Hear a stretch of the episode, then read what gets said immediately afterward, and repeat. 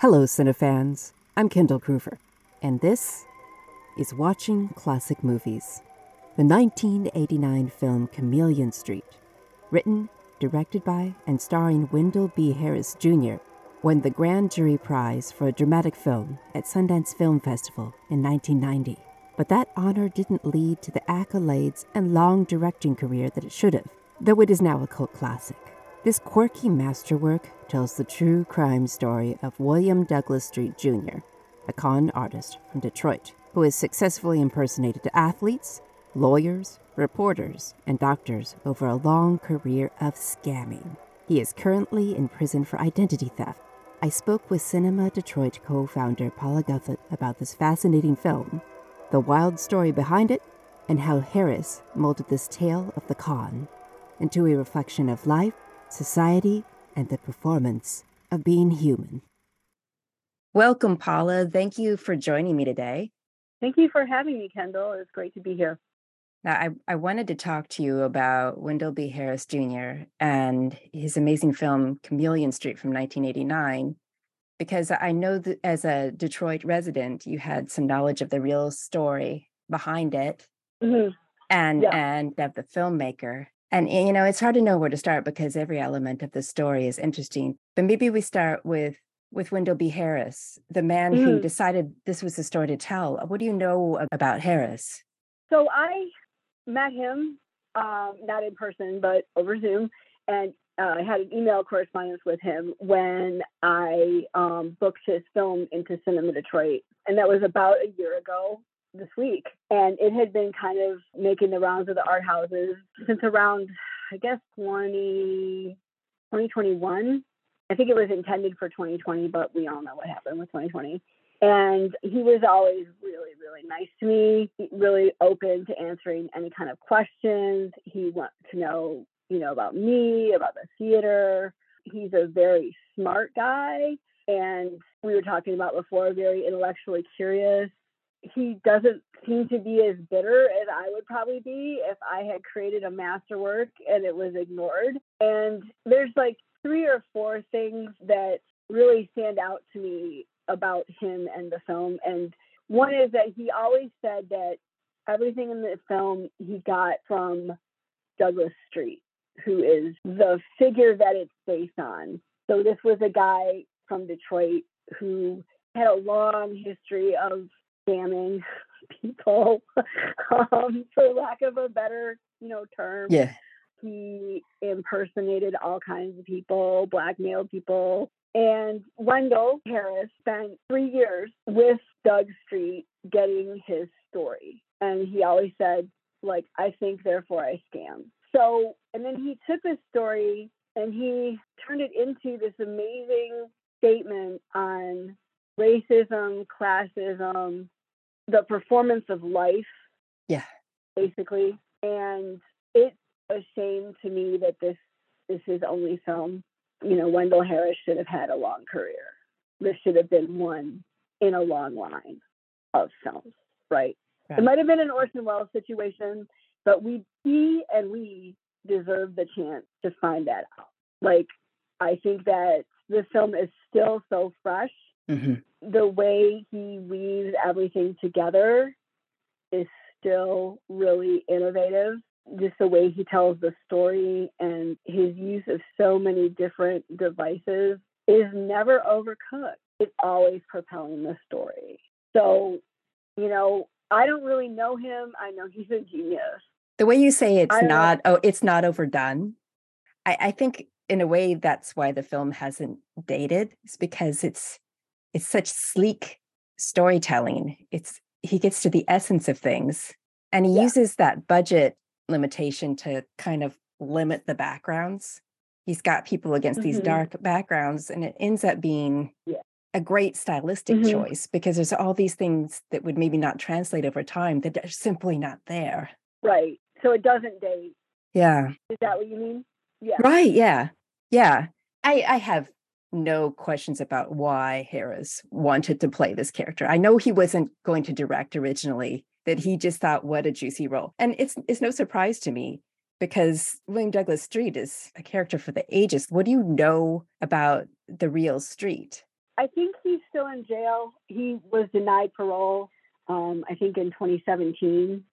So I think he's still in jail. And I there's so many things. Like I just found a, a newer article about him. Yeah. So in 2015, he was denied parole. He started in the early 70s. He tricked the Detroit Tigers into letting him try out for the team. He is impersonated like the thing that he was in jail for most recently is he impersonated a defense contractor in 2013 and that's amazing to me first of all because of like homeland security and all of that stuff now like i can't i can't imagine how he accomplished this.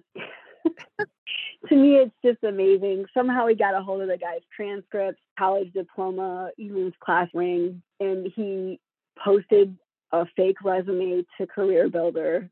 Like I can't, I can't make this up right? And then he then he had a military id that he used to get into different alumni functions and he even um, spoke at one event as an alumnus of duke university yeah like how do you I mean- the modern era I, that's the thing. This isn't in the past. It's recent No. history that he's still pulling all this. so I mean.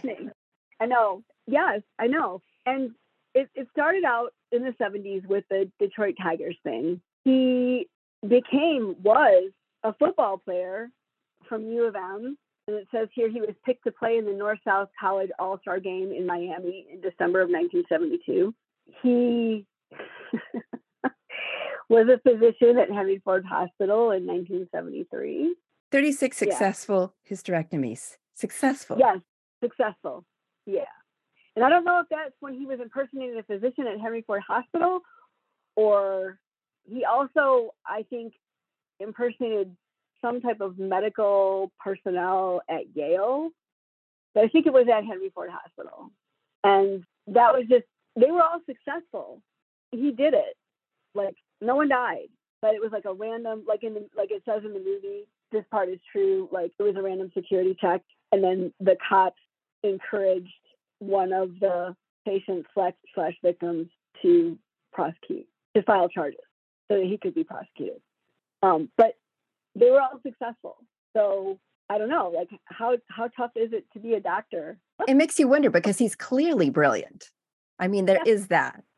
But there's also just I the know, fact that he and- had the skill. Right. And if he put um half of the energy into like he, say he had enrolled in med school in 1973 and he put all the energy that he used to scam into getting his medical degree. Yeah. He would be a doctor now, not in jail, and he would be what society would term a success, Right.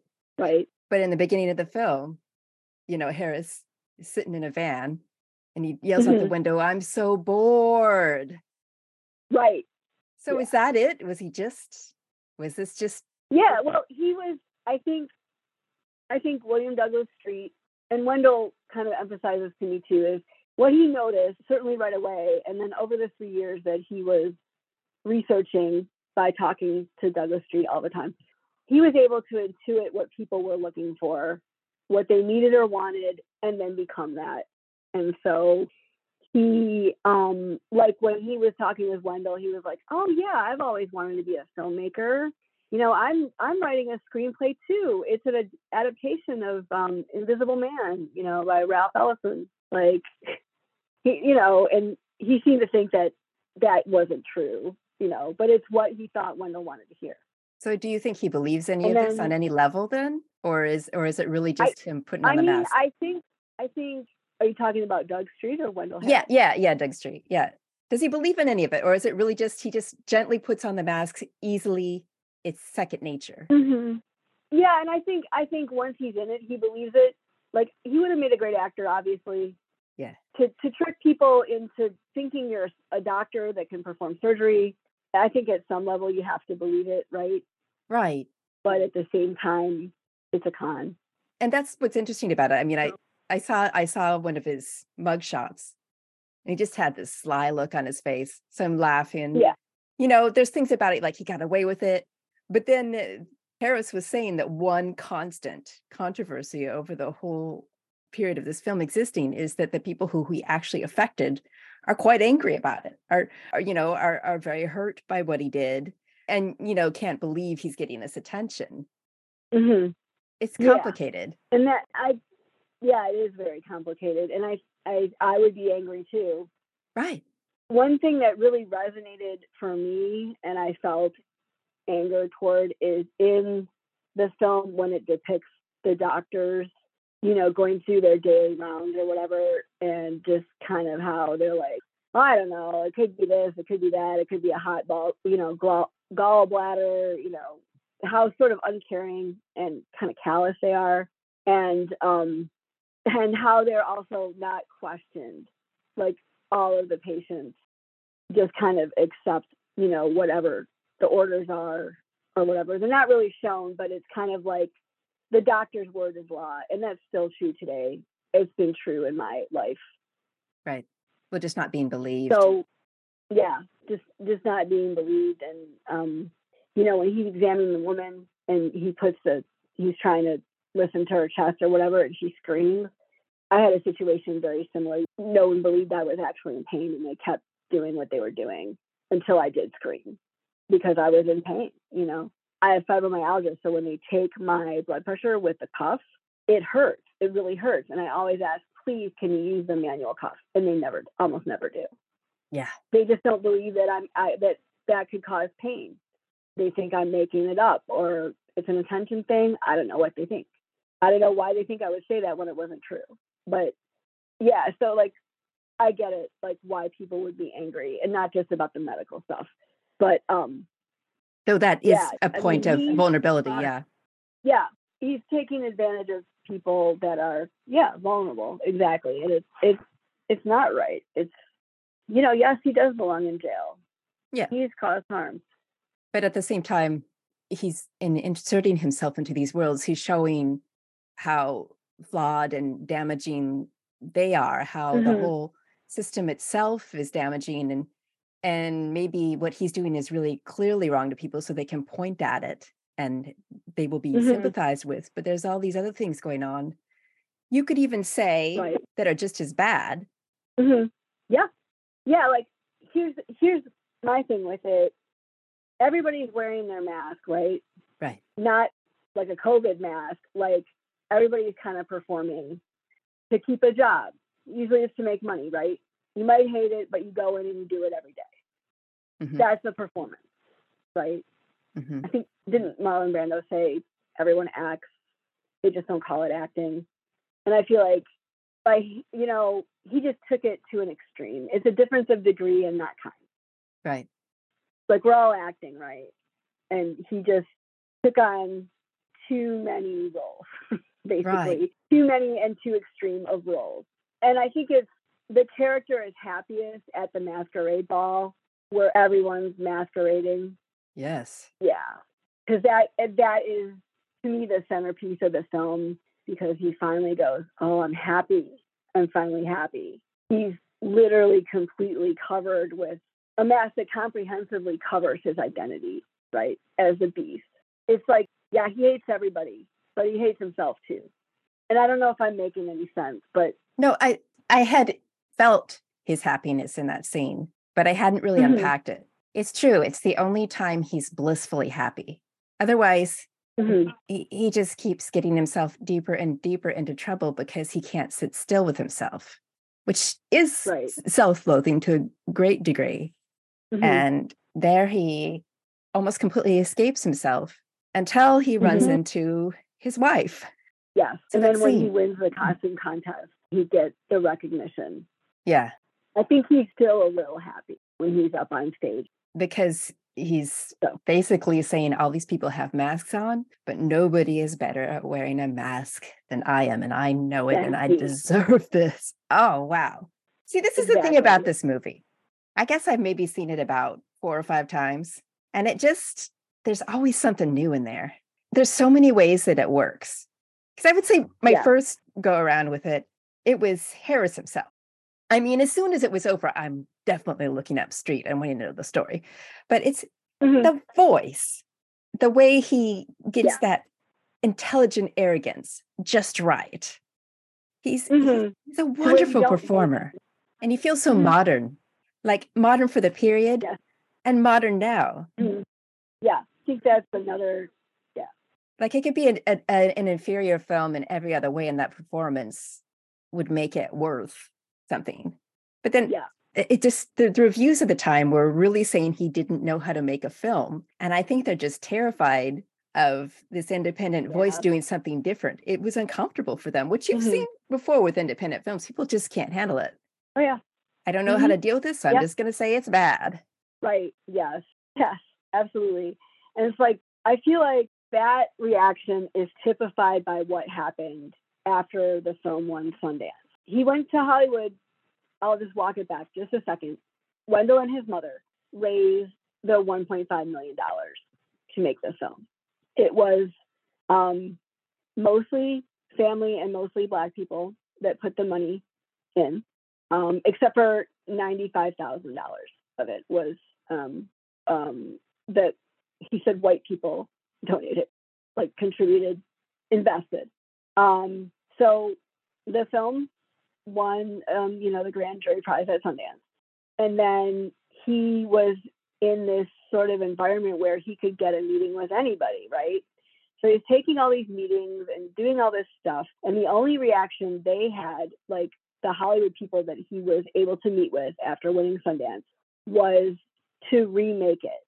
That's what they wanted to do with it.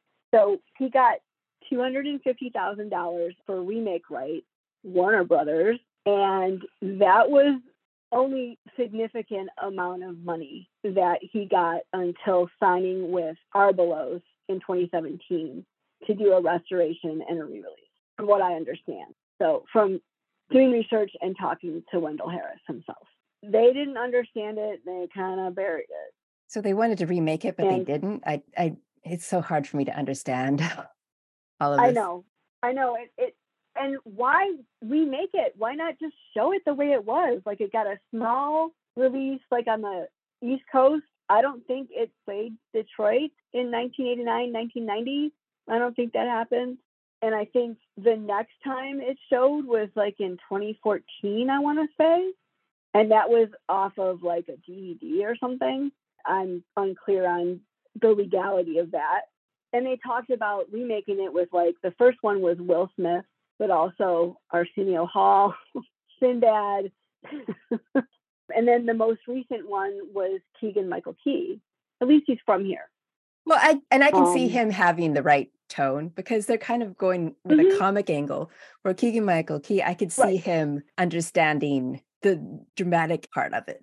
Like his Mhm. style in itself has like sort of bleakness to it that I think would translate well. Mhm. Yeah, I think that I think that might have worked. But really, what should have happened is for it to be released. John Singleton at the time was becoming popular. Um, the year before Chameleon Street won at Sundance, the winner was Sex Lies and Videotape. So Wendell said that the comments he was getting from people, and not just audiences and stuff, but from people like Alan J. Pakula sent him a nice note and a bottle of Dom Perignon congratulating him and saying, I look forward to seeing more work from you. Let's talk. Like all this stuff was happening and then nothing came of it. And he refers to it as a ban. He's like, my film was banned. It feels like it, it reminds me a lot of they're very different filmmakers in style, but it reminds me of Bill Gunn and Ganja and Hess, how he won big at Cannes Mhm. and and then you know he had a little more luck he did do some things that i would consider masterworks after that but it's the same thing where there's all this big talented charismatic performer i mean people who could just do anything Mhm. I, I mean Yeah. clearly race is a huge factor here Oh, yeah. And I, I feel like I should have been more clear early on. It's definitely race. Like, yeah definitely a hundred percent. Like if a, a white dude had presented something so polished and deep and layered, I think the outcome would have been completely different. yeah agreed Oh, I don't even think Sex Lies and Videotape is as good as this. And Soderbergh is obviously still working and has been for a very long time. yeah like I think Chameleon Street is a masterpiece. And I mean, it's just not even the same not- thing yeah no, it's it's completely just it's so out of the league. It's just both of those men had a, a style that I think that they, they did not want a black filmmaker. That was not what black filmmaking was at the time. I think they had both of them. Yes. They they didn't want that kind of intellectual, artistic look. And I really think you you kind of see this with Kathleen Collins too, where you're doing something that runs a little deeper, but it's also entertaining. Mm. You're going to get the people who are into the drama of it. It's just flat out entertaining work. So it had all right. those things, but the elements of it mm. that were intellectual and not the stereotype, I felt like they they were frightened of that. Yeah. Yeah, because I think at the time it was sort of like black film was expected to be about like drug dealers, gang stuff. Not that there's anything wrong with that. Like Boys in the Hood is a landmark work, right? Right. But I think that yeah, they just they didn't know what to do with it. They weren't expecting it, and so they didn't. It just didn't catch on. So you know, the effect was to suppress it. Right. So when you think about the legacy of Chameleon Street, what would be the ideal situation for this film? What kind of attention? How would the attention unfold? What would be the closest thing to justice for the, the film that we could have at this juncture? I don't know. I, I don't know. I, I want um, I always feel like what what would Wendell want? Right. Like what does he still want to direct? And it's odd. I've never asked him that. I think he doesn't. He stayed in Hollywood for three or four years trying to make his money back, and then when that didn't happen, he came back um, to Flint, where he's from, and I don't think he ever made any more films. I would love to see something like a room at the Academy Museum or Wendell on the jury at Cannes. Ooh. Or I don't know. Like I think he's that great. Like I don't maybe I'm does that sound insane? Recent interviews, I feel like he's still got a lot to say. And the way he's so curious about life and other people, he's just mm-hmm. the richness of his outlook. He seems to have so much to offer. He does. He definitely does. I mean, I think Wendell would be excellent at podcasting. Yes, just like, the voice. I could, yeah, I mean, he could do just with the voice. He could do commercials and stuff. Right. But and and narration for movies and documentaries and things like that. I think he could do that. Yeah. Definitely. But I think yeah, it, he. I want to see him become like the an elder statesman of. I think that's the best possible situation, and and he's richly deserving. Well, thank you for taking the time to talk to me about this today. I, I really appreciated of your course. knowledge about it. That you've actually spoken to the man himself. It's it's it's a really interesting story, and I think the more attention this film thank gets, you. the better. Yeah, yeah, yeah. I I really appreciate the opportunity. It's always so great to talk to you. I love your podcast. It's an honor, and yeah, I just hope I hope something works out for him, like one way or another. Yep. Give him all the flowers. Go to watchingclassicmovies.com for more information about Cinema Detroit and how to stream Chameleon Street. Enjoying the show? Please rate and review wherever you listen to podcasts. It helps a lot. Thank you for your support. This is Kendall Cruver, watching classic movies. Until next time.